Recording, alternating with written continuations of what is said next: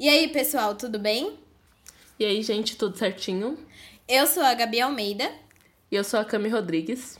E sejam bem-vindos a mais um episódio do Chá com História. E, gente, hoje é o último episódio da primeira temporada. E a gente resolveu trazer um assunto que a gente já debateu na, nessa temporada, que foi a homofobia. Só que aí é uma coisa que a gente tinha combinado antes, eu e a Cami, a gente sempre ia trazer no último episódio das temporadas uma curiosidade brasileira pra gente desmembrar ela e falar, ó, oh, é por isso que você fala esse ditado e tudo mais. E hoje a gente resolveu trazer essa questão do número 24 e a falta dele no, no esporte, nas camisas e tudo mais, e como está, isso está relacionado à homofobia. Isso, e nesse episódio, para ser mais diferente e trazer essa tradição que a gente tá, né, nesses últimos episódios de ter uma convidada, a gente vai ter uma participação incrível, maravilhosa da nossa especialista em esporte pessoal, a Vicky, que é a nossa amiga. Então, Vicky, pode se apresentar. Oi, gente, eu sou a Vicky, amiga das meninas. A gente faz faculdade junto, quase jornalistas. E como elas mesmas falaram, eu sou a especialista pessoal delas na questão esporte. E é uma honra para mim estar tá fazendo parte dessa bancada do Chá com História. Então, gente, depois dessa apresentação incrível, pega sua xícara de chá e vem aprender história com a gente. Solta o beat, Richardson.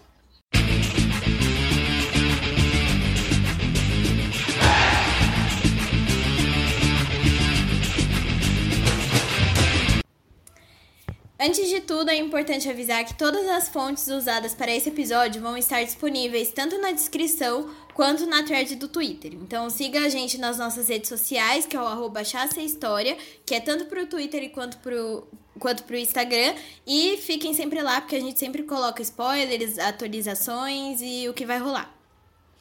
Sim, e antes de começar, né, todo o, o nosso episódio, é, temos uma informação que a Gabi já falou, que a gente vai. Esse é o último episódio da primeira temporada, infelizmente, mas a gente vai dar uma pausa de um mês, Gabs? Ou duas semanas? Eu esqueci. É duas semanas. Duas semanas. É mas, duas semanas. Mas a gente vai voltar com um episódio só que quinzenais em vez de semanal. Mas é isso, a gente vai continuar produzindo conteúdo, só que com um espaço maior, porque a gente tem menos tempo agora, né? E é isso, mais é, algum aviso? A gente vai ter TCC, né? Acho que só. A gente tem TCC e a gente vai ficar disponível nas redes sociais. Então pode mandar e-mail, DM, o que for e sugestão também pra gente, que a gente tá disponível e vai ficar atualizando as redes sociais enquanto essas duas semanas a gente tá decidindo uh, os próximos episódios e temas das, das próximas temporadas. É isso. Avisos dados, a gente pode começar agora o episódio. E, bom, eu não sei vocês, mas assim, eu não sou uma pessoa muito ligada a futebol e tudo mais. Mas eu não sei assim, se vocês já pararam para pensar que não tem muitas camisetas com o número 24 por aí, né? Só que eu mesma nunca tinha notado nisso, reparado nem nada, até alguns anos atrás, quando a Vicky, a nossa especialista pessoal, né, em futebol, falou pra gente durante uma conversa. Então, tipo, por que isso acontece? Sabe, Vicky, conta pra gente. Bom, é, o número 24 no futebol nacional, ele é muito ligado ao homem gay. É, e por conta disso, é praticamente banido dos uniformes. Só tem uma exceção com a em campeonatos sul-americanos. Então, se a gente não tem jogadores usando o número 24, isso não chega para os torcedores também. A explicação mais usada para isso é que no famoso jogo do bicho, o número 24 é representado pelo viado. Então acaba é, caindo na crença popular machista que o jogador que usar o número 24 é gay e vira motivo de chacota. A gente pesquisou e, segundo um levantamento feito pela Folha em 2020, a camisa 24 é quatro vezes mais encontradas em ligas estrangeiras em comparação ao esporte brasileiro. Pois é, gente. Então, toda essa questão é uma questão histórica. E por isso a gente resolveu explicar um pouquinho como funciona o jogo do bicho. É, ele foi criado em 1892 pelo barão João Batista Drummond e ele fez isso para conseguir mais atenção para o seu zoológico, que fica localizado na Vila Isabel, zona norte do Rio de Janeiro. Então, para quem já visitou, que é do Rio de Janeiro, sabe do que, que eu tô falando. O local ele era repleto de animais exóticos e tudo mais, mas faltava público. E por isso o Barão resolveu desenvolver esse jogo para conseguir chamar a atenção do pessoal, né? E também como uma nova opção de entretenimento. E tudo começou com uma rifa. Meu, dá para acreditar que, tipo, tudo isso começou por causa de uma rifa. Tipo, é muito louco, né? Mas eu vou explicar para vocês exatamente como funcionava, né? Pela manhã, o barão ele escolhia um animal em uma lista de 25 bichos e colocava suas imagens numa caixa de madeira logo na entrada do, do zoológico. E quem participava ganhava um ticket com a estampa do animal. Por isso você escolhe naquela cartelinha o, o animal. Aí, depois disso, mais pro final do dia, o barão abria essa caixa com as cartelas e mostrava a figura que tinha sido sorteada o vencedor chegava a receber 20 vezes a mais do valor do que ele havia apostado. E na época, esse valor era muito grande, chegava a superar o salário de, sei lá, um carpinteiro, sabe? Profissões assim. E essa loteria foi chamada de Jogo do Bicho, né? Ganhou esse nome e aos poucos virou um sucesso pelo valor. Exato. E aí, em entrevista à BBC Brasil, o especialista Danilo Freire afirmou que foi assim que as pessoas começaram a, interpre a interpretar sonhos, placas de carros e números de maneiras divertidas para jogar o jogo do bicho. Então, basicamente assim, Aí, por exemplo, você dormiu, aí você fala assim: Meu Deus, sonhei com um cachorro, vou jogar no bicho. Era tipo isso. E aí as pessoas começaram a ter um significado diferente agora para os sonhos, né? Se você, dependendo do animal que você sonha, ou mais de um animal, as pessoas vão lá e jogam no bicho pra aposta, né? E o negócio fez tanto sucesso que saiu dos limites do zoológico e foram parar nas lojas, lojas da cidade. Então, o que era pra uma coisa tipo entretenimento ali do zoológico fugiu, porque acho que as pessoas, sei lá, foram ficando viciadas e tudo mais, viu que o negócio era legal e rolava dinheiro, tipo poker, né? E aí o povo foi lá, que nem doido. Mas aí a repressão não demorou muito para aparecer, né? Meu, e é aquela coisa, né? Eu não sei se né, os, as pessoas mais velhas próximas de vocês já fizeram isso, mas tipo assim, ai, ah, hoje eu sonhei com tal número, sei lá, sequência de moedas vai lá e joga, tipo, na loteria, no jogo do bicho, com a sequência de moedas. Meu avô sempre a falava A minha avó isso. também sempre falava, quando eu sonhava com bicho, essas coisas. Minha mãe fala até hoje, ela fala, ai, joga no jogo do bicho. Aí eu fico... é, meu avô jogava no jogo do bicho, eu acho. Eu lembro, eu tenho muito essa memória do jogo do bicho presente, uhum. assim, sabe? É Sabe, sei lá, eu sempre soube da existência é, do uma coisa que nem a gente falou, é, uma, é da cultura brasileira, Exato, né? né? E muitos dos nossos parentes antigos não é tão. Não uhum. sei se é tão recorrente hoje em dia, né? Tipo, mas eu lembro, sei lá, minha avó falando, meus tios falando, minha mãe também. Sim. Mas voltando aqui no assunto, as autoridades criminalizaram as atividades no final de, dos anos de 1890, pelo bem da segurança pública, né? Segundo eles. Em entrevista à BBC Brasil, o especialista Danilo Freire ele afirmou que alguns fatos ajudaram com que o jogo fosse criminalizado. O primeiro foi a superpopulação é, das cidades e a exclusão dessas pessoas ao mercado de trabalho. O segundo foi o aumento do fluxo de imigrantes da, com redes familiares, né, que incentivava a participação no comércio o aumento da circulação na, é, de capital e tudo mais, motivada pela abolição da escravatura, e por último, o sistema judicial fraco que contro é, para controlar a criminalidade mesmo. Mas mesmo assim, gente, o jogo sendo ilegal ou não, a lei nunca foi muito rigorosa, que hoje a pena é, vai de quatro meses a um ano. E isso é, é considerado fraco, então eles acham que essa punição nunca. A gente acha, né?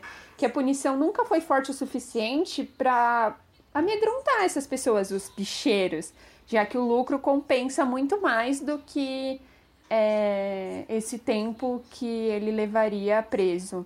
E acho que dá para pagar fiança, né? Não sei. Porque... Ah, provavelmente. É um, é, eu acho que deve ser considerado tipo um crime pequeno. É. Sabe? É por isso que a, é, continuam pessoas jogando até hoje, sabe? Na ilegalidade, Nossa. mas continua. A rede de bicheiros, gente, é gigantesca, assim. Perto de casa tem. Nunca vou falar quem é porque eu tenho medo de morrer, mas assim, tem.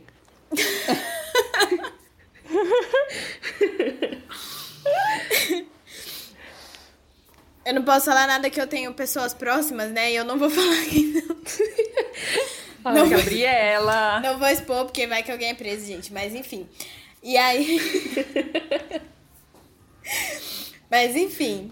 Então, para vocês entenderem como funciona o jogo do bicho, ele contém 25 animais que correspondem a quatro números, que vai do avestruz até a vaca.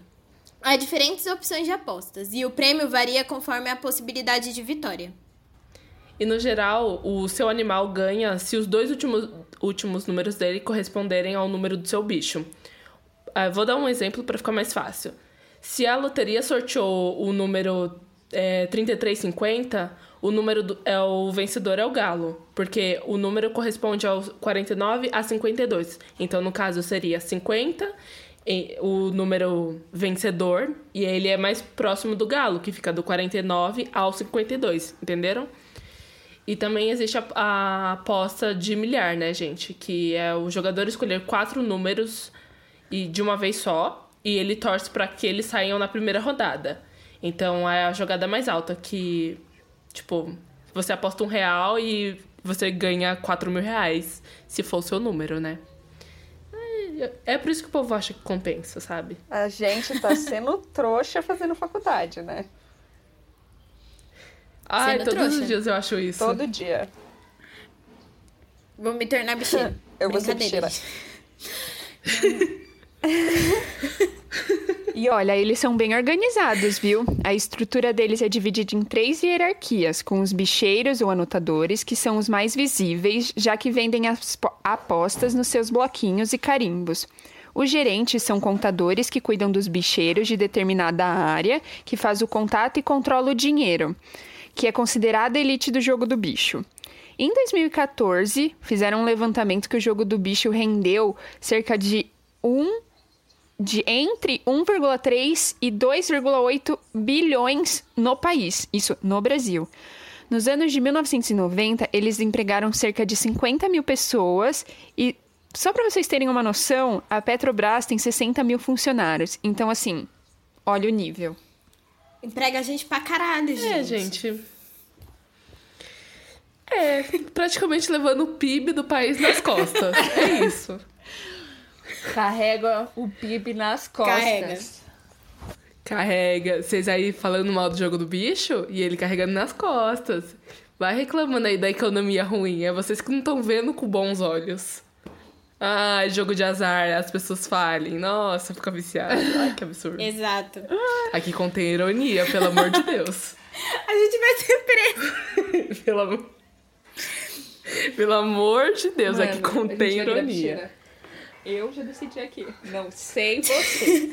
Queria dizer que em nenhum momento estamos incentivando qualquer tipo de jogo legal. Alô, polícia. Alô, Polícia Federal. Polícia, se você está ouvindo isso. Alô, eu gostaria de fazer uma denúncia. E assim, eu não falei, mas eu e as meninas, né, a gente se conhece da faculdade, nosso trabalho de TCC é junto. Então, assim, último semestre. Assim, o que vai ser da nossa vida? Não sabemos. Talvez bicheiras. Talvez bicheiras. Não sabemos. Chegamos à conclusão que estudamos quatro anos para ver a bicheira, entendeu? Exatamente. Bicheira. É. Mas aqui, voltando ao assunto, né, gente, pro futebol, saindo um pouquinho do jogo do bicho, do, do nosso futuro como bicheira. É... Para vocês terem uma noção, nos 10 jogos da última rodada da Série A do ano passado, a 419 jogadores estiveram em campo e apenas um jogador usou a camisa com a numeração 24. E, tipo assim, ele era o terceiro goleiro do Grêmio. Tipo, Gente, ele nunca ia aparecer, sabe? Mas tava lá o menino. Aí vocês falam, ah, Cami, mas eu já vi em outros momentos e tudo mais. Eu sei que você já viu, ok, aparece. Mas assim, como a Vicky já falou lá no comecinho, eles aparecem em competições que são obrigatórias, né? Então, são competições com que a numeração é fixa, como a Libertadores e a Sul-Americana. Por exemplo, nessas competições, a numeração tem que ser de 1 a 30. Então, Assim, é impossível não aparecer o número 24. E assim, é... o Bruno, que era o goleiro do Grêmio, ele só acabou usando a 24 porque, como ele era o terceiro goleiro, tipo, eles não têm muito costume de mudar o número também quando tá muito tempo com a camisa. Então ele, tava, ele uhum. tinha 24 e ficou com a 24. É, então, aí, mas mesmo nesses casos, eles tentam achar brechas para não mostrar o número nas suas estrelas. Então, o número geralmente fica com um terceiro goleiro ou, em raros casos, em algum jogador estrangeiro, que não vê problemas. Como foi o caso do zagueiro do Flamengo, Pablo Mari, que usou essa numeração na edição da Libertadores do ano passado, mas que no Brasileirão usava o número 4. Uma exceção à regra que temos é o maravilhoso Bahia, meu amor, que dá grandes exemplos de como ser um time coeso com os tempos atuais. O Bahia é um time que investe e acredita muito em ações afirmativas e vai muito além do marketing, como ações de combate à homofobia, à igualdade de gênero, entre outros debates que são muito importantes atualmente. Exato. Um exemplo disso é mais atual, né?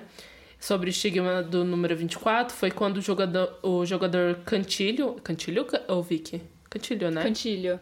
Cantilho. Ah, tá. Ele foi apresentado ao Corinthians em janeiro desse ano e o diretor do, de futebol do Corinthians, o Duílio? Duílio, né? eu tô confirmando tudo ao vivo, assim. produção. Confirma pra mim, produção. É, o Duílio, ele riu e ele falou assim, 24 aqui não. E o jogador usava 24 no seu, é, no seu time antigo que é o Júnior Barranquilha da Colômbia. E, tipo assim, se ele usava, ele não vê o problema. Tipo, o negócio é aqui mesmo, sabe? É o que a gente falou no começo, né? Que, tipo, é muito mais recorrente camisas 24 é, em times estrangeiros do que no Brasil. E é, tipo, uma coisa completamente idiota, sabe? Olha só, como um jogo do bicho de 1800 bolinhas trouxe o estigma, tipo, até hoje, sabe? Que as pessoas não podem usar Sim. 24. E é uma coisa que a gente. A gente tava até. Acho que falou no começo do ano.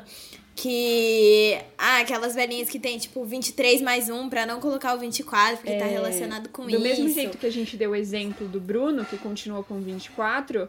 O Cantilho também não via um problema em continuar com o número 24, porque muitos jogadores continuam com as suas camisas, às vezes é é um número que ele gosta, é um número de sorte, enfim.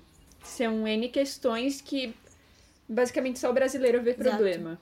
E algumas semanas atrás também veio a público uma carta anônima ao tabloide britânico The Sun, de um jogador da Premier, Premier League, que é o principal campeonato inglês, que ele se assumiu anonimamente homossexual. O jogador revela que sente uma grande diferença dele para os outros atletas e que escreve isso já e que escrever isso já é um grande passo, mas que mesmo assim isso afeta sua saúde mental e apenas pessoas muito próximas sabem sobre sua sexualidade. Na carta encontramos trechos que falam muito sobre como é a relação do futebol e a homossexualidade, como esse. Então, abre aspas. Não me sinto pronto para compartilhá-lo com a minha equipe ou técnico. Isso é difícil. Eu passo a maior parte da minha vida com esses caras e quando entramos em campos, em, em campos somos um time. Mas ainda assim, algo dentro de mim torna impossível que eu seja aberto com eles sobre minha sexualidade. Espero muito que um dia eu consiga dizer. Fecha aspas. Também vemos o quão difícil estar, é, estar nesse meio com esse tipo. com é, com esse trecho. Abre aspas. A verdade é que eu ainda não acho que o futebol esteja pronto para o jogador sair do, do armário. O jogador precisa fazer mudanças radicais para que eu, para que eu pudesse dar esse passo. O jogo, perdão, gente. É, eu gostar, é, gostaria de não ter que viver minha vida dessa maneira, mas a realidade é que ainda há uma enorme quantidade de preconceito no futebol. Fecha aspas. Meu, não tem nem o que falar, assim. Tipo, a gente já falou disso em outros episódios e tudo mais, mas a pessoa, tipo assim, o esporte é muito feito para ser inclusivo, mas o futebol, assim, principalmente esses esportes é, voltados para um mundo masculino, não que seja necessariamente dito, mas é tipo, é foda, a pessoa ela não pode simplesmente amar quem ela quiser, ou beijar quem ela quiser, e foda-se o que ela tá sentindo na hora, sabe?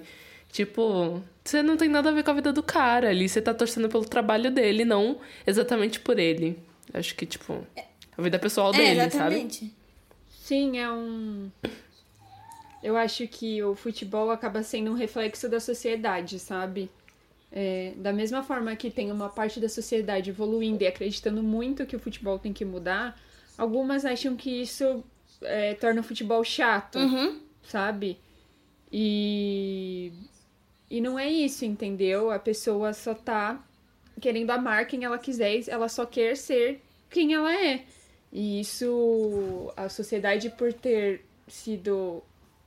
É, como eu posso dizer? Homofóbico, tipo, ter sido construída nessa realidade. É, é, é, sido construída, exatamente. Ela foi construída dessa forma. A gente foi construído e tem muitas coisas enraizadas na gente sobre homofobia que, que torna a gente homofóbico, né? É uma desconstrução diária. isso. Exatamente.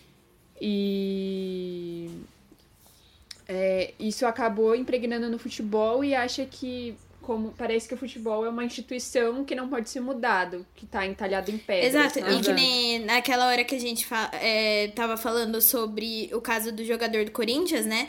É, eu lembro da matéria, na verdade eu vi essa matéria no Globo, como é que é o nome? No Esporte Espetacular.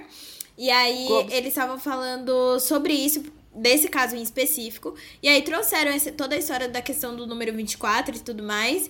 E aí eles mostraram uma história de um jogador, eu não vou lembrar o nome dele agora, mas eu deixo a reportagem na thread do Twitter. Ela também tava na, na. Quando a gente falou sobre a marcha, né, no episódio 3, mas eu coloco novamente.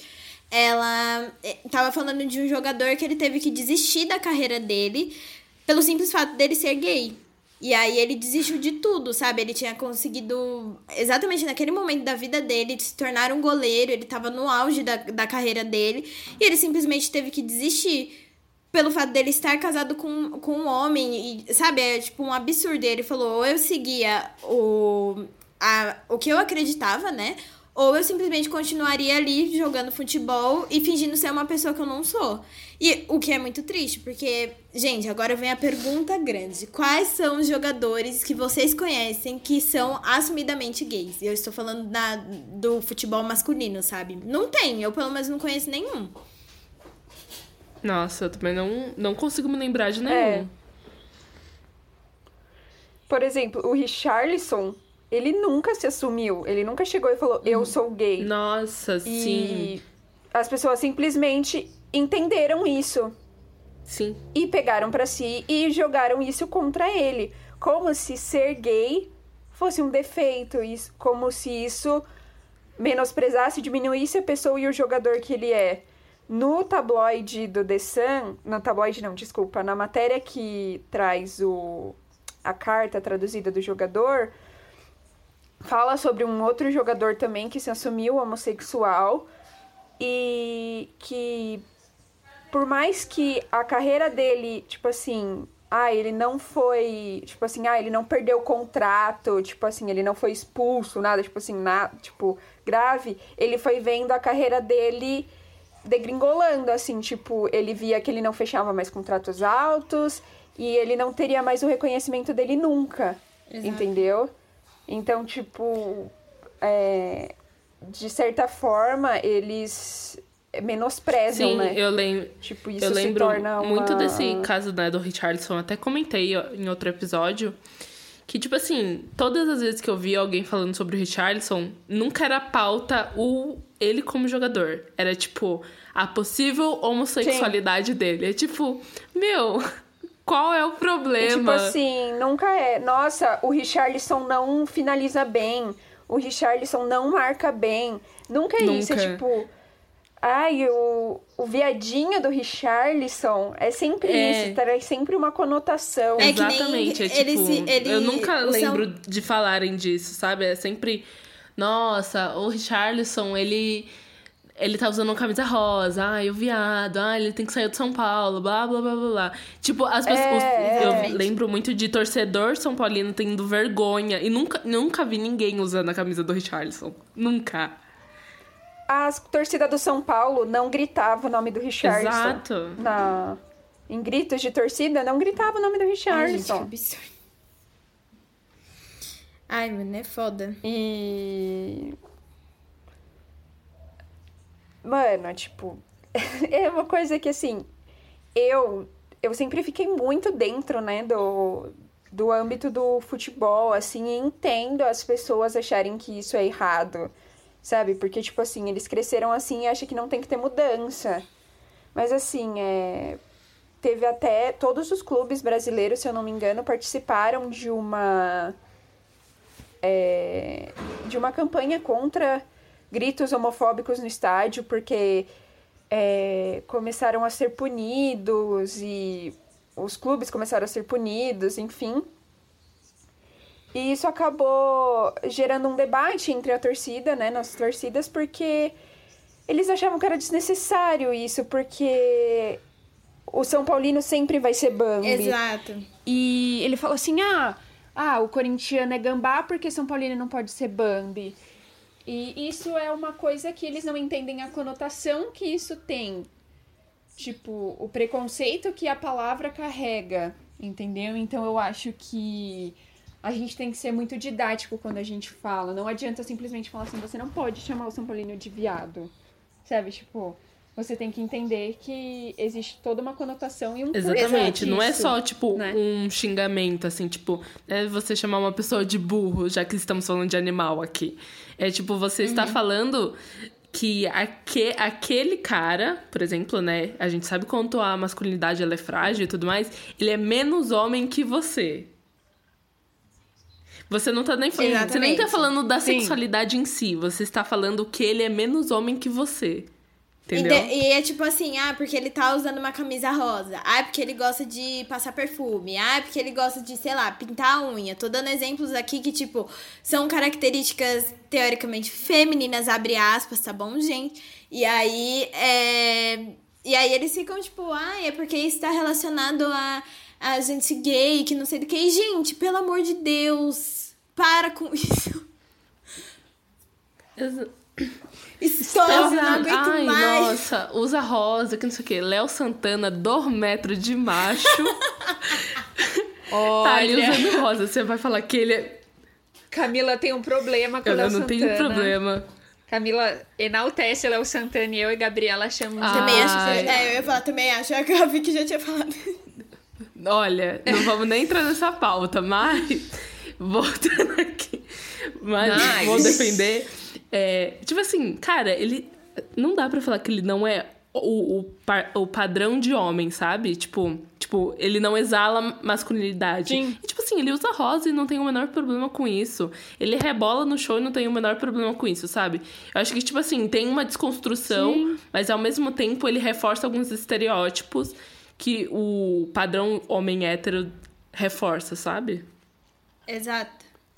Sim, o futebol foi construído pro homem hétero, sabe? Para você ir no final de semana, no final de semana não, no domingo, você, ou tipo, o pai e o filho Exato. no estádio, Eu lembro... a filha. Tipo assim, isso é muito enraizado no masculino. Sim, sabe entendeu? aquela história, tipo, ai, tomara que eu tenha um filho para ele jogar futebol comigo? Exato. E aí, brother, Exato. a menina não pode jogar futebol com você? É isso que você tá falando aqui? Fala na, fala na cara da Marta, é, caralho. Tipo, é uma coisa que.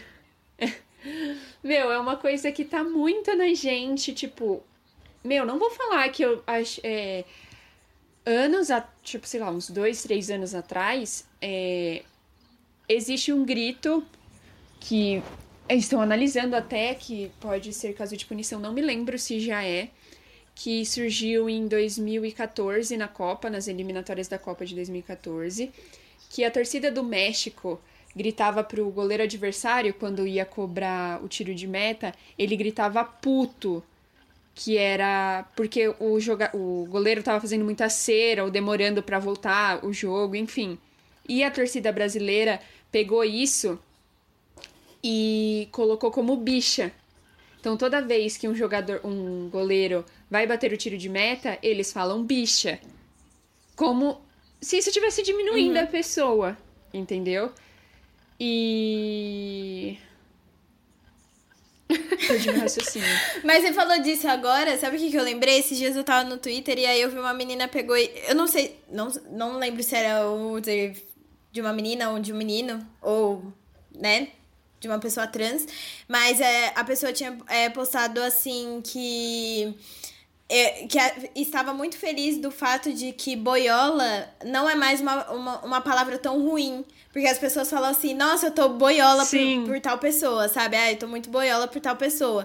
E foi meio que Sim. normalizada essa palavra, sabe? Ninguém, Sim. tipo, usa mais como uma conotação negativa. Como é, fica tipo, né? nossa, estou apaixonado por essa pessoa. Tipo, não é mais uma coisa é. ruim. Exato. Eu acho que são avanços que a gente vai conseguindo, né? Uma coisa que a gente tinha falado no episódio quando a gente falou sobre eugenia, que é aquela coisa de construção. A gente sempre tá em construção pra, tipo, tirar todas essas coisas que a gente foi estruturado, sabe? Em questão de machismo, homofobia. É... E aí, quando você vai se reestruturando, você vai percebendo que algumas coisas, tipo, não fazem mais sentido você falar, entendeu? Sim. E é. Você me lembrou o que eu ia falar. É que, tipo assim, eu não via problema em falar uhum. em bicha. Porque, para mim, é tava dentro do estádio, era um lugar que para mim é... por exemplo, ali eu tinha na cabeça que ali não é lugar para ser homofóbico, entendeu? O estádio é um é que é uma entidade uhum. assim, então você não ali eles são blindados de tudo, você pode fazer o que você quiser. Só que aí é o que você falou, a gente vai lendo e vai aprendendo e vai entendendo que não é assim que no fundo tem uma conotação, no fundo eles estão querendo inferiorizar a pessoa. Então, assim, é, é uma grande problemática, né? Exato. E aí eu queria falar só uma coisa que. Eu, quando a gente estava pesquisando, a gente achou alguns times e até campeonatos para clubes LGBT, LGBTQI+, né? Onde o time são todos... Sim. Todos os times são gays, bis ou é, pans. E aí, é, olha só que, tipo assim, uma coisa muito engraçada, sabe? O futebol que é pra, tipo assim, o esporte que é pra ser inclusivo e tudo mais. E aí eles têm que pegar um time separado, com todos iguais, sabe? para poder incluir todo mundo e eles se sentirem à vontade, sabe? Eu acho muito legal esse tipo de projeto, mas é aquela Sim. questão assim ah, tivemos que fazer isso pela questão de que ninguém aceita a gente. Então a gente tem que criar um clube só pra nós, sabe? Exato, os, os, os excluídos têm Sim. que se juntar porque as, o, o homofóbico fica gritando, sabe? Tipo. Uhum. Sim, isso funciona muito pra torcida Sim. também, né? Ah, existem muita torcida direcionada só pro para o grupo LGBTQI+, né? Tipo, a Galo Queer tem... Que é do Atlético Mineiro, tem... É, como é que... É, Queer Lourado, eu acho, que é do uhum. Internacional, lá do Sul. É, tem várias, assim. É, tem do Palmeiras, eu acho que é Palestra Livre. Algumas, alguma coisa assim. Então, tipo assim, é, eles também vão se identificando porque acho que é, você perde muito quando você é torcedor e você não vê o mínimo que seja de ser alguém usando a 24, você perde a vontade de ir pro estádio também, sabe? Uhum. Você não vê. É muita questão de representatividade, né? Você não se vê ali. Então, por que que eu vou ir apoiar o meu Exato, time? Exato, é aquela questão que a gente falou lá em cima. Tipo, se você não vê o jogador usando a camisa 24, como é que você vai usar a camisa 24? Não tem. Então, é, você. Quando você não vê a pessoa fazendo, você, tipo, vai deixando de lado, você perde a vontade. E, tipo assim, clubes, vocês estão perdendo dinheiro, porque são pessoas que dariam dinheiro, sabe? Falando como em um mundo capitalista Sim. e tudo mais, né? É tipo, você tá perdendo dinheiro, sabe? Você tem que tem que se direcionar Sim. todos os públicos. Você não. Ai, ah, o homofóbico, não sei o que, vai, vai embora do meu time. Mas pensa, o quanto de dinheiro você vai trazer a mais por todo esse público que tá entrando. Porque eles são pessoas dispostas Sim, a, a, a gastar você... dinheiro com isso, porque elas vão se sentir acolhidas. Uhum. Sim, e você, eu acho que você tem muito a agregar. Que nem eu falei antes, o Bahia, ele é um time que ele traz muita representatividade. É, o Bahia faz é, ações LGBTQ+, eles fazem de igualdade de gênero, eles fazem até de demarcação de terra indígena. Então eles são incluído todo mundo ali, sabe? E ele é um puta de um exemplo de como você se dá bem trazendo é, todo mundo para dentro do seu time, entendeu? Para todo mundo ali dentro do clube, porque o objetivo deles é um só do torcedor. Eles querem torcer, eles querem ver o Bahia ganhar, eles querem ver seu time ganhar. Então, quando o Corinthians, por exemplo, esse ano, ele não se posicionou no dia 28 de junho, que é. O dia do orgulho LGBT. É, o dia. É, o dia do orgulho LGBT, quem mais, né? Isso. né? Ele não se posicionou, ele não fez nenhum mínimo post na rede social. Então, assim, você vai tirando pessoas, entendeu? Você querendo ou não. São pessoas que não se sentem representadas ali, então elas não têm por que estar tá ali. E. É, eu assisti um documentário, eu até passei para as meninas, vou falar para elas colocarem na thread do Twitter, que é um documentário da Vice, que fala sobre é, a homofobia no futebol. E é, uma menina que faz parte da torcida organizada do Flamengo, LGBTQ+, ela fala que é, o time tem que começar, né? Uhum. Tipo, o time tem que começar pra torcida é, seguir, para depois a gente ir subindo o nível e isso se tornar normal. Porque ela fala uma coisa que é muito verdade, tipo, o time tá blindado, os jogadores estão blindados, ele tem segurança. Se uma torcida, se alguém da torcida, por exemplo, é visto com um homem, tipo assim, e ela fala uma outra coisa que é muito importante também. O problema é o homem gay. Exato. A mulher lésbica, ela não tem tanto problema assim, porque ela é masculinizada. Exatamente. Então, assim, ela é um dos nossos. É basicamente isso que eles enxergam. E aí também tem um palmeirense que é gay, que ele fala disso que ele ia com o namorado dele, com o ex-namorado dele no estádio, mas ele não ficava de mão dada. Ele não fazia, ele não trocava carinhos, ele não fazia nada. Porque ele sabia que ali ele ia ser linchado, entendeu? Então, tipo, não tem como a torcida se expressar se o é, se o time não se expressa. Acaba ficando fora, né? Tipo, é, eles não têm quem se basear, é, basicamente. E, tipo, que nem você falou, que nem a, essa moça que é da, era da torcida do Flamengo. Mano, a torcida do Flamengo é gigante. Se você pega o time em si e fala, Sim. seguinte, não vai ter mais grito homofóbico, não vai, tipo, a gente vai aceitar, incluir pessoas LGBTQI+, no time e tudo mais... Ser, tipo, Sim. ia movimentar muita gente. Claro que ia ter pessoas que não iam ficar um pouco, tipo assim, receosas e tudo mais. E acontece, gente, é normal. Porque é o que a Sabina falou no episódio que a gente falou de eugenia.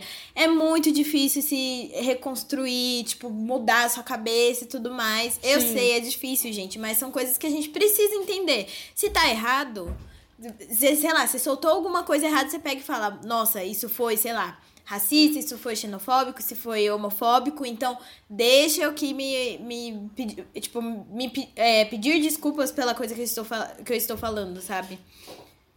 Exato, eu acho que é essa questão de, de reconhecer Sim. que você está errado.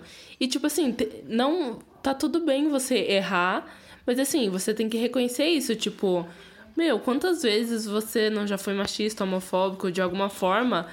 E. Cara, você tem que aprender com esses erros, entendeu? Ter, ó, abaixar sua cabecinha ali e aprender e não fazer de novo, tá tudo bem. Você fez isso uma vez, mas você tem que escutar não, da pessoa certeza. que foi vítima, sabe? E quando isso acontece no futebol, eu acho que é uma desconstrução muito mais difícil. Principalmente para meninos que estão com isso desde a infância. Tipo, ai, herdou o time do uhum. vô, sabe? E. É, é uma coisa muito normal. Tipo, ah, o vô chamando de Bambi, o São Paulino de Bambi, né? E isso é uma coisa que você tem que ir desconstruindo. Por exemplo, para mim, antes eu conseguia separar o jogador, jogador do campo, com a pessoa que ele é, sabe? Então, tipo assim, o Cristiano Ronaldo é um puta de um jogador. E assim, eu continuo idolatrando ele. Só que depois de um tempo, você começa a associar a pessoa com o crime que ela fez. Não sei se vocês sabem, mas o Cristiano Ronaldo, ele estuprou uma mulher nos Estados Unidos, acho que quando ele foi transferido para o Real Madrid. Enfim, ele fala isso, isso está nos autos do processo.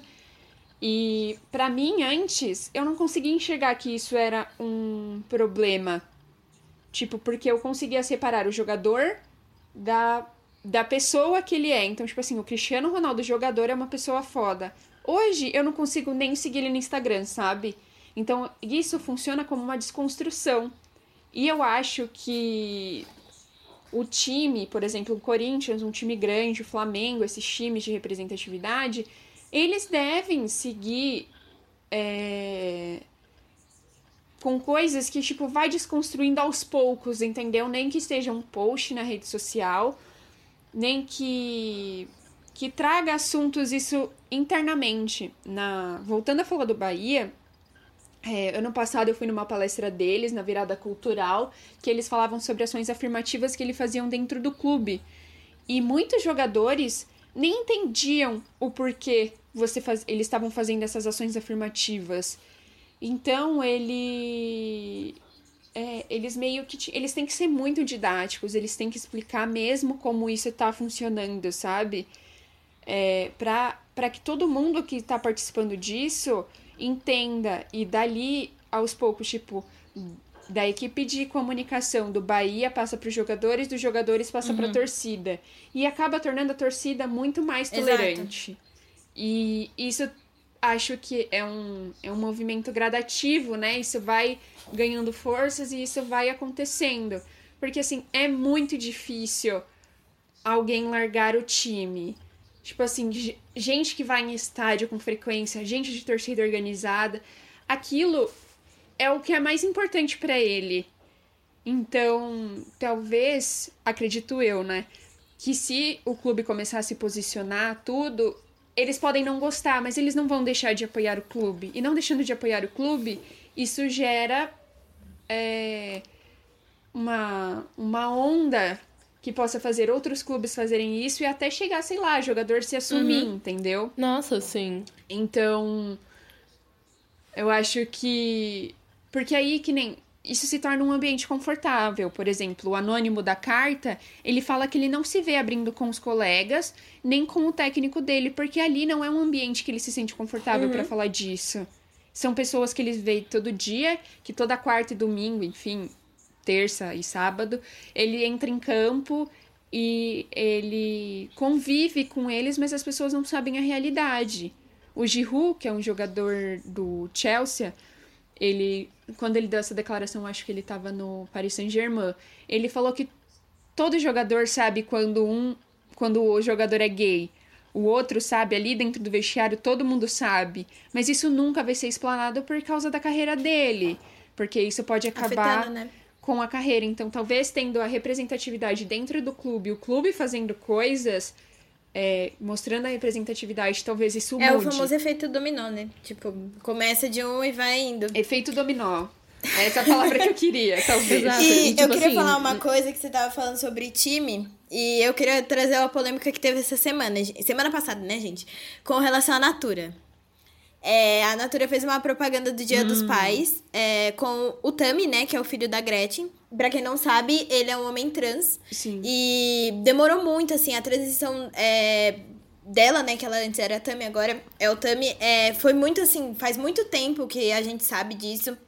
E eu lembro até que na época, quando, gente, quando eu era criança, todo mundo falava, ai, mas ela é tão bonita, eu não acredito que ela tá se transformando em homem, que não sei do que. Mas enfim, Sim. gente. E aí, qual que foi a confusão dessa propaganda? Trouxe o Tami é, junto com a mulher dele, né? Porque eles têm um, fi um filhinho juntos, pra fazer a propaganda do Dia dos Pais. E aí, gente, começou um puta ataque. Porque aí falaram assim: ele não é pai. Porque não sei do que. Porque é uma mulher. Não vai ser homem. E aí, tipo, começou uma puta confusão. E aí falaram assim: não vou comprar mais Natura. Na mesma semana, o, o. Como é que é o nome? As ações da Natura, elas cresceram não sei quantos por cento. E aí você fala. Que, fala Sim. pra mim o que, que adianta você não comprar Natura. Sim, e, mas eu quero trazer um outro debate aqui. Hum. É, a, as ações da Natura subiram tipo 1,5 bilhão, sei lá, eles ganharam, sei lá, eu não sei como funciona a bolsa direito. Mas é... que trans eles estão ajudando, sabe? Eles só estão fazendo isso por marketing ou porque eles realmente acreditam que trans são faz. Então, eu estava vendo. Eu vi essa polêmica no Twitter também. Eu tava vendo um debate. Exato, aí- eu também vi. E aí é isso muito que eu me pego pensando. Não adianta, voltando a falar de futebol, né? Não adianta o time falar que é, se importa, que acredita na igualdade de gênero, se paga menos para as mulheres, ou se investe menos no time. O time feminino do Corinthians ficou invicto durante muitas partidas. Eu não vou me lembrar o nome, o número, acho que foi anos, chegou a ser tipo um ano inteiro, assim, acho que ele foi campeão invicto. E não tinha um, sei lá, um terço do que o time principal do Corinthians tem, Uma sabe? jogadora, ela ganha É, 10% então- do salário de um jogador, sabe? Então, 10 não, Sim, menos, então, 1%. Assim, o que acaba. Então, assim, é... o que é mais importante, por exemplo, o Bahia, que coloca tudo isso em prática e vai, fala e faz, ou só alguém que faz, que fala, entendeu? E não faz. É isso que, tipo, eu, eu fico pensando muito, entendeu? Não adianta você só mudar as suas cores, colocar as cores do arco-íris se você não faz ações que incentivem o seu jogador e torcida a entenderem que que isso é importante. Voltando a dizer que tem que ser didático, isso tem que ser muito ensinado, né? Não é fácil para todo mundo entender. A gente vive numa bolha muito grande. A gente tem total consciência disso. Então, por isso que eu acho que é, as pessoas têm que entender isso e, tipo, a questão de homofobia e a questão trans, isso acaba sempre ficando de lado por, sei lá, porque como como vocês citam em outro episódio, em outros episódios, nossa maravilhosa professora Rose falava que a Rose e o Chico, né? Eles falavam muito que é... Ou era o Max? Sei lá, alguns dos professores, muitos professores falavam isso pra São gente. todos maravilhosos, eles falam Todos muito. maravilhosos.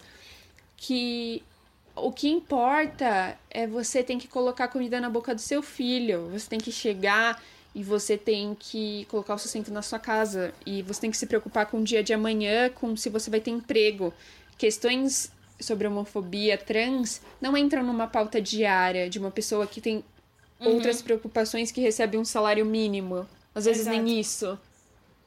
Entendeu? E é essa que é a grande tem, realidade tipo, do país. né? problemas, né? É, então, eu acho que é, é por isso que... Não, pode falar, pode falar. Quer falar, Gabs? Pode falar. É, mas aí eu acho, voltando um pouquinho da Natura, que tem a ver com esse assunto, Uhum. eu acho, né, e a Dandara também tinha falado isso, eu fiquei com isso na minha cabeça. É, é importante estar ali no grande público, apesar de ser puramente marketing, porque... Porque o, o público, a, a grande massa, el- eles não têm tanto contato que a gente tem com pessoas mais Sim. especialistas e tudo mais. Acho que, Sim, tipo, eu acho que eles isso é importante para trazer a pauta. Você tem que Exato. trazer a pauta trans. Mas é o que eu disse, não adianta você só falar. Você tem que fazer. Exato, mas aí eu acho que, tipo assim, pensa no, no menininho que o pai, ele é. Tipo, o pai dele é torcedor do Corinthians e nunca tinha. Não, não deu uma camisa 24, mas ele tá vendo que no comercial da Natura tem um homem trans e, e aquele menininho, na verdade, nasceu menina e é trans, sabe? Sim. Eu acho que, tipo, ok, porque ele já tá começando a ver. E talvez aquele seja o momento do menino mostrar pro pai dele que, tipo, olha, tá- você tá na Natura, porque, tipo, não tem nenhuma camisa com 24. Eu acho que, tipo, Sim, eu acho tudo, que tudo vai se Às construindo. vezes a representatividade ela importa muito mais, né? Do que, tipo, você está trazendo representatividade que tudo menino bem, se olhar e se entender. Nossa, Aham. eu, eu não pertenço a esse corpo, né? Tipo, eu acho que a representatividade agrega super, super. É, mas acredito que as marcas Uhum. podem e devem ir além disso, sabe? Ah, sim, total. Eu acho que, tipo, é, você tem que ter a representatividade e pessoas da, que você está representando trabalhando com você. É, sei lá, sempre falam que a Natura você tem agora muitas mulheres trabalhando, né? Consultoras e tudo mais, mas dentro do escritório já tem um grande número de mulheres trabalhando. Eles, eles mostram isso em relatórios que você pode achar no Sim. site deles. Sim, É. isso é muito importante. Sim, tipo, na empresa que eu trabalho, tipo assim, sempre falam que ah, é, na TV não, você não tem tantas mulheres em cargos de diretoria. Só que assim, aonde eu trabalho você já tem mais contato. Tipo, a, a, a equipe que trabalha comigo é praticamente de mulheres, assim. Você não tem homens, tem tipo dois, três homens trabalhando comigo, Mas é, sabe? É, a, a nossa realidade. Nossa bolha, né? Agora, tipo, se a gente é, pega outras sim, vezes, a, a gente bolha. acaba perdendo o nosso tato de representatividade porque no mundo da comunicação, eu acho que ainda falta muito, claro, mas é, a gente tem muito mais representatividade. A gente consegue ver uhum. mulheres diretoras. Eu e a Cami tem. Nossas diretoras das nossas áreas são mulheres. Sim. É, diretora Mas da minha empresa é uma mulher, é, a dona, dona da, minha da minha empresa, empresa também. É mulher, a minha chefe é uma, é uma mulher. mulher. Também agora. Então, Sim. tipo. Mas aí você não tem, tipo, em diretoria de esporte, você não tem Sim. em, em construção civil, por exemplo, que é uma área extremamente masculinizada, né? Sim. Então, e é assim, muito às vezes. É... Eu e as meninas uma vez fizemos um trabalho sobre a Dilma, né? Sobre impeachment dela, maravilhoso.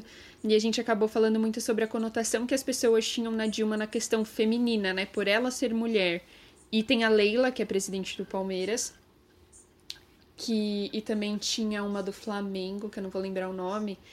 E assim, é tudo conotação. É tudo, tudo, tudo conotação, entendeu? É... Você nunca vai falar que a Leila é uma má gestora. Exato. Você sempre vai falar que a Leila é uma vadia. Tem todo esse negócio. Exato. É... é... É, muito louco. E se não Exatamente. tem mulheres, quem dirá, tipo, um cara gay dirigindo. Sim, Ou sim. Um, um cara trans. E é uma tudo... coisa linda, linda que o, o, os meninos do Bahia falaram na palestra de ação afirmativa foi: ele falou assim, eu espero que daqui a alguns anos, que não demore muito, que não sejam três homens brancos héteros falando sobre isso. Porque eram três homens brancos héteros uhum. falando sobre LGBTQI, sobre mulheres, sobre negros, sobre tudo.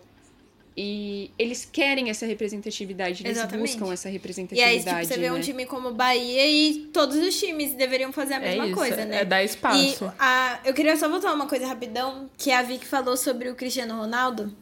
E eu lembro que eu vi essa matéria faz, assim, anos. É uma matéria do Cristiano Ronaldo no Esporte Espetacular, falando o quanto ele era vaidoso. E aí, tipo assim, e aí associavam na época, né, Sim. como ele ou um cara gay, e na verdade criaram até um nome pra um cara quando ele é muito vaidoso, sabe? Só pra. É, tipo, só pra não, não falar que, tipo. Ele é vaidoso, porque vaidade tá muito relacionada à mulher e que não sei do que e tudo mais. E aí é, falavam, eu lembro muito, muito assim, viva essa matéria. Porque falava assim, ah, porque ele gosta muito de é, comprar N perfumes e compra várias roupas e usa brinco e que não sei do que. E aí eu fiquei, tipo, na época eu era, eu era bem Sim. menor, né? Eu não lembro quantos anos eu tinha, mas faz muito tempo. Se eu achar essa matéria, eu publico lá pra vocês verem também. E eu fiquei assim, gente, tipo, sabe? Uhum. Agora eu, eu, pensando nisso, eu falei, cacete, a pessoa, sei lá, cri, criaram um, um o novo nome só pra, tipo, porque o cara era muito vaidoso, sabe? Ele era o Cristiano Ronaldo, então não pode falar que ele é gay, porque ele é o Cristiano Ronaldo. Sim. É, Exato. Um, jogador... um, símbolo da masculinidade não jamais. pode ser gay, tipo. Jamais, jamais. Um homem que me representa, ele jamais pode ser gay. Um homem hétero, parafraseando um homem hétero. É. É, abre aspas. É, pegando muito gancho no que a Gabi falou, tem um jogador do Arsenal, que é o Hector Bellerin, ele é muito vaidoso, ele é muito estiloso, ele é muito ligado à moda. E torcidas adversárias já fazem piada com isso, sabe? De tipo ele ser vaidoso, tipo ele posa pra Gucci, pra Chanel, sei lá. Tipo assim, ele é muito ligado com essa questão de moda.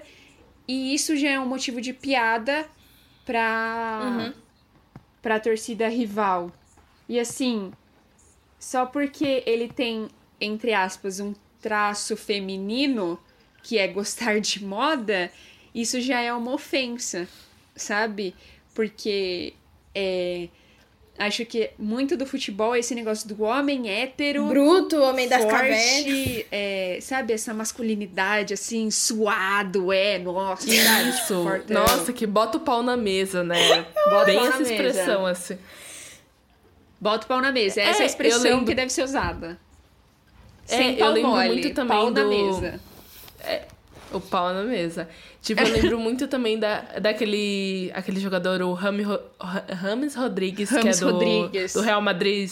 É. Mano, assim. Ele era do- sem- ele sempre falam no- que ele é muito bonito. Pode falar, meu. Ah, não, é que ele ficou conhecido na Copa por causa da Colômbia. E aí depois ele foi pro Real Madrid. Isso. Tipo assim, eu lembro muito assim. Gente, ele é muito bonito, né? Aí Lindíssimo. eu lembro muito da galera falando assim, que tipo, ele, ele também, ele tava sempre muito arrumado durante os jogos, sabe? Eu lembro muito dessa Sim. coisa. Ah, e falarem assim, como ele é metrosexual, nossa, a sobrancelha dele tá feita. Mas, tipo, qual o problema, sabe? Foi uma coisa que a, a gente Sim. falou também no episódio passado. Tipo, qual o problema de você se arrumar, Não de você falar demais. que você é um é homem que, tipo, bonito? é, é o que a gente falou, Tipo- né? No outro episódio. Ninguém vira, é, vê nos livros, sei lá, de história falando que Napoleão Bonaparte era bonito. Não, não pode, entendeu? É tipo que nem aquele negócio da, de pegar, que a gente tinha falado, por exemplo, a figura da Cleópatra. Todo mundo lembra que ela é a rainha da beleza. Só que, cara, ela era inteligente pra porra, fazia um monte de coisa, sabe? Tipo, dominou o Egito. A mulher sempre vai estar Falava atrelada à beleza e o homem à força, né? Exatamente. E aí, tipo, fica naquelas coisas assim. Ai, ela era muito inteligente, mas além disso, ela era muito bonita. Tá. Ok, muito obrigada. muito obrigada, obrigada por elogiar minha beleza, mas elogia meu trabalho também, por favor. Sim, sim. É, Eu lembrei de uma coisa agora, fugindo um pouco de assunto, mas teve o caso de que o jogador Ronaldo saiu com três travestis Nossa senhora, eu lembro disso. e. Ah, E sim, assim, eu né? lembro dessa história. Primeiro que as pessoas usam o termo traveco, isso já me irrita. E assim. Ai, nem vou entrar na questão de que travesti é mulher, tá? Não vou entrar nesse mérito. Mas é. Ele fez uma escolha, a vida pessoal dele, entendeu? Ele transa com quem ele quiser, ele sai com quem ele quiser. Exatamente. Porque É a vida dele, não tem problema. Qual que é o problema? Se ele fosse visto com três mulheres, ia ser o quê? o fodão. Sabe? O fodão. Ah, Ele ia ser o ga- é, o garanhão. É foda, porque, ó, dormiu com três mulheres, mas, nossa, é travesti, meu Deus. Ai, gente, pelo amor de Deus, né? Vamos lavar uma louça. É, gente. É muito. Meu, foda-se. O, o que importa é, tipo, ele jogou bem no jogo seguinte? E aí, É, eu vocês só podem quero me saber falar se ele isso? vai marcar o gol sabe? ou não, tipo, é, entendeu? é esse o mérito. Exatamente. Mas é isso, gente. Exato. Essa questão de que, é, tipo, Tipo, a, a gente batalha até hoje, né? Que a gente pega. A gente trouxe o futebol nesse caso agora. Pra mostrar que, tipo, uma coisa super idiotinha, sabe? O 24 do jogo do bingo se transformou bicho, em amor. toda Do bicho, Do amor. erros em Paris, gente, do bicho. Transformou em uma coisa que a gente, tipo, tem até hoje, né? Construiu a homofobia que tem hoje em dia dentro do futebol e em Sim, outros lugares sim. também, que nem a gente falou. Tem a velhinha 23 mais um. É, eu acho que o jogo do bicho é muito responsável por isso, mas como eu mesmo falei, tipo, acho que a torcida é um reflexo da sociedade. Então isso, a homofobia aconteceria, acho que de qualquer jeito, mas esse número 24, mano, é, com certeza contribuiu pra. Exato. aumento, Aqui né? no Brasil a gente expressa ele com o número 24. Em outros países você eh, também são homofóbicos, só que de outras maneiras, assim. É, Por exemplo, falando da, da vestimenta, do jeito que o Hector Bellarini se, se veste, enfim, como ele é ligado na moda. Exato, enfim. ele. Eles são homofóbicos, não gritando viadinho. né? Exato. É... Gente, qual o problema? O brother tem dinheiro pra pagar 20 mil dólares em um casaco, ele que pague. Entendeu? Eu queria ter 20 mil dólares. Que pague, ele que seja feliz, entendeu? eu queria estar comprando casaco Tá de tudo 20 bem. É assim, enquanto Que aí- vocês ofendem, ele tá ganhando bilhões. Porque, né, se for somar o Tá cada vez mais rico. milionário já. E aí você tá aí, pobre, Milionário. lascado, juntando dinheiro pra ir no próximo jogo, sabe? Tipo, quem tá na pior? E brigando com seu amigo, falando que sim, o cara é gay. Quem, Quem é tá na pior? pior? Conta pra mim. Compara aqui comigo, por favor. Meu, mas é isso, sabe? Ai, é, tipo, gente. muito foda. E a gente quis trazer mesmo pra, pra todo mundo ver que, tipo, são coisas pequenas e, tipo, uma parte. Nossa, particularidade. Quase que não sai. que a gente tem aqui, mas assim, é de. Tem em todos os lugares do mundo, só que de formas diferentes mesmo. É, e, gente, assim, com essa última curiosidade, a gente fecha o nosso último episódio do nosso podcast. Esperamos que vocês tenham gostado. Tenham gostado da companhia da Vicky. Se vocês gostarem de ter pessoas debatendo com a gente na hora, falem pra gente que a gente traz de novo. E é isso, gente. Gabs, continua que eu tô emotiva. Ah, eu queria agradecer o pessoal que acompanhou a gente até, sei lá, seis episódios, né? Que foram, tipo, foi uma temporada super curtinha, mas foi o suficiente pra trazer um trabalho super legal. Eu e a Camis, a gente queria trazer essa ideia faz muito tempo. E com todo o apoio das meninas também, deu tudo certo. E a gente tá aqui no nosso último episódio trazendo novamente sobre homofobia, que a gente já tinha tratado no episódio, mas é o que a gente falou. Queremos trazer, tipo, uma, no, no, último episódio, uma curiosidade brasileira, né? E aí, quem sabe nos próximos episódios, né, nas próximas temporadas, a gente fala do leite com manga, algum ditado popular ou alguma coisa do tipo. E é isso, gente. Só tem a agradecer, né? Aquele momento eu vou chorar. E é isso, é o que a Cami falou de se vocês gostaram de ter uma terceira pessoa aqui conversando com a gente junto, como foi o caso da Vicky, e gostaram da Vicky também, quer que ela apareça em outros episódios, comenta, manda DM, fala assim, ela é maravilhosa, gente, deixa ela fazer um episódio sozinha. Vai ser tudo. Mas é isso, gente. é isso, então conta pra gente a parte favorita de vocês, o que vocês acharam do episódio o que querem ver a gente falando, né? A gente vai tirar essas duas semanas de sabáticas, assim, né? Pra gente também debater no que, que a gente quer trazer no, na próxima temporada, né? Os temas e tudo mais. Então, estamos abertas à opinião. Sabáticas, mas nem tanto, né? E eu É. queria muito. Pode falar, Vicky. Eu queria muito agradecer vocês pelo convite de estar fechando essa temporada maravilhosa que é um marco para vocês e eu posso falar que eu acompanhei isso de pertinho e que é o sonho de vocês, assim, tipo, vocês fazem isso porque vocês gostam, sabe? É é um prazer para vocês falarem sobre história e de uma forma tão gostosa que faça todo mundo entender o assunto. Então, eu desejo muita, muita, muita sorte na próxima temporada. E eu quero participar de outros episódios. Já vou deixar meu convite. Eu aqui. mesma me Quero convido. ser convidada de novo. Não importa se vocês gostaram ou não. Ai, foi um prazer te receber. Foi um prazer, foi incrível. É, mas é isso que as meninas falaram. Tipo, a gente tá muito feliz de ter feito essa temporada e tudo mais. É realmente uma coisa que a gente gosta muito de falar. Talvez a minha voz esteja embargada, talvez sim, talvez não. Mas é isso. Minha voz é uma falhada. Eu quase chorei quando a Vicky falou, mas tudo bem. Nossa, nem fala, Ai, motivo, eu não tava esperando isso. Mas é isso, gente. Siga a gente nas nossas redes sociais, né? O Twitter e Instagram, arroba História, ou mande um e-mail pra gente no chassahistoria.gmail.com. Então, gente, a gente se vê daqui duas semanas, pode ser, né? Não sei até quando a gente. A gente falou duas semanas, né? Mas a gente vai se organizar tudo bonitinho e atualiza também no, no Instagram e no Twitter. Então, eu espero que vocês estejam preparados para uma próxima temporada. Essa temporada foi incrível e eu não vou falar mais nada, que senão eu vou chorar. Então.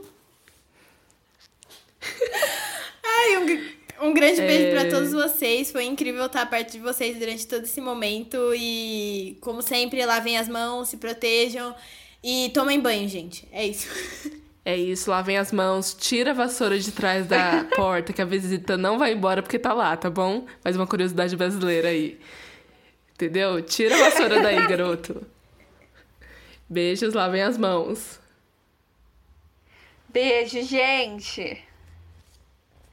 Este podcast é produzido por Camila Rodrigues e Gabriela Almeida. O roteiro foi feito por Camila Rodrigues, Gabriela Almeida e Victoria de Castro. A arte foi feita pela Camis. A trilha sonora é a música desse episódio, né, gente? É a música É uma partida de futebol do Skank.